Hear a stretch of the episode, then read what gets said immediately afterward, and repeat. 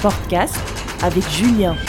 Bonjour à toutes et à tous, ce jeudi 1er juin, c'est l'anniversaire d'une légende du tennis belge, Justine Hénin.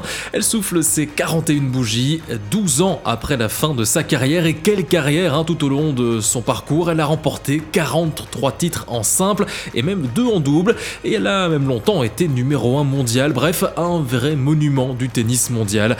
Mais avant de devenir cette légende du tennis, tout commence dans une petite ville de Belgique. Et oui, puisque Justine Hénin vient de la commune de Rochefort, dans le Namurois, et plus précisément à Ans-sur-Lesse.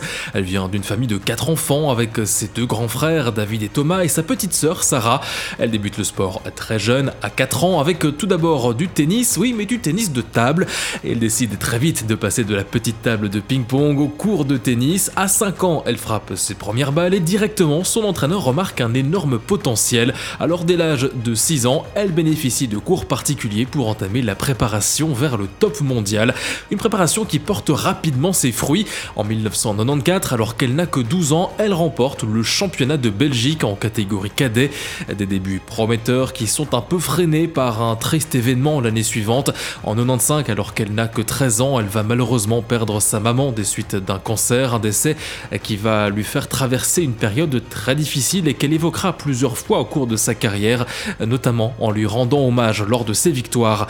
Mais Justine ne se laisse pas abattre, au contraire, elle renforce sa détermination et son envie de gagner. Alors à 14 ans, elle s'impose à l'Orange Bowl et l'année suivante, elle remporte le mythique tournoi de Roland Garros chez les juniors, de quoi ouvrir la voie à son beau parcours professionnel.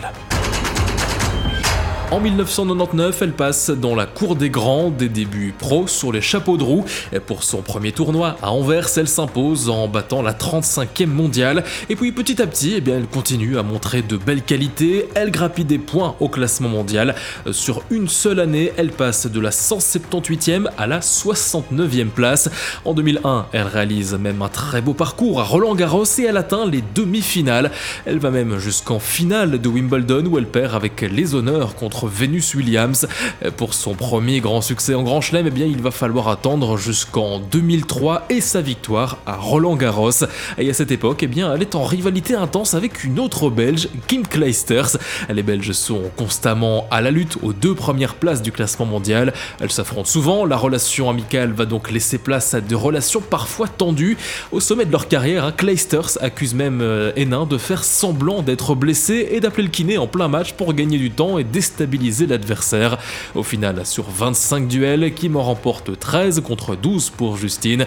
Un bilan à relativiser puisque dans ces duels, eh c'est Justine Hénin qui en remporte le plus en grand chelem contre Kim Clijsters, 5 contre 3. Alors aujourd'hui, Justine Hénin déclare que cette rivalité a été positive, elle aurait même permis de faire progresser les deux joueuses selon elle.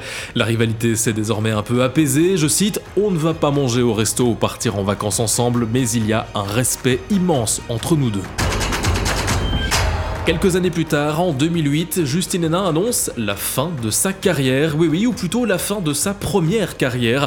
Sa retraite surprend tout le monde puisqu'elle est encore numéro 1 mondial, mais quelques temps plus tard, le goût de la compétition va vite lui manquer, à moins que ce ne soit le retour à la compétition de Kim Clijsters qui la pique au vif. En 2010, elle fait son retour sur le circuit professionnel, un retour qui l'amène directement en finale de l'Open d'Australie, où elle s'incline malheureusement contre Serena Williams. Elle remporte également deux titres au Porsche Tennis Grand Prix et à l'UNICEF Open. Mais l'année suivante, le 26 janvier 2011, elle doit mettre un terme définitif à sa carrière en cause une blessure au coude jugée trop abîmée, trop fragile pour qu'elle puisse continuer sa carrière.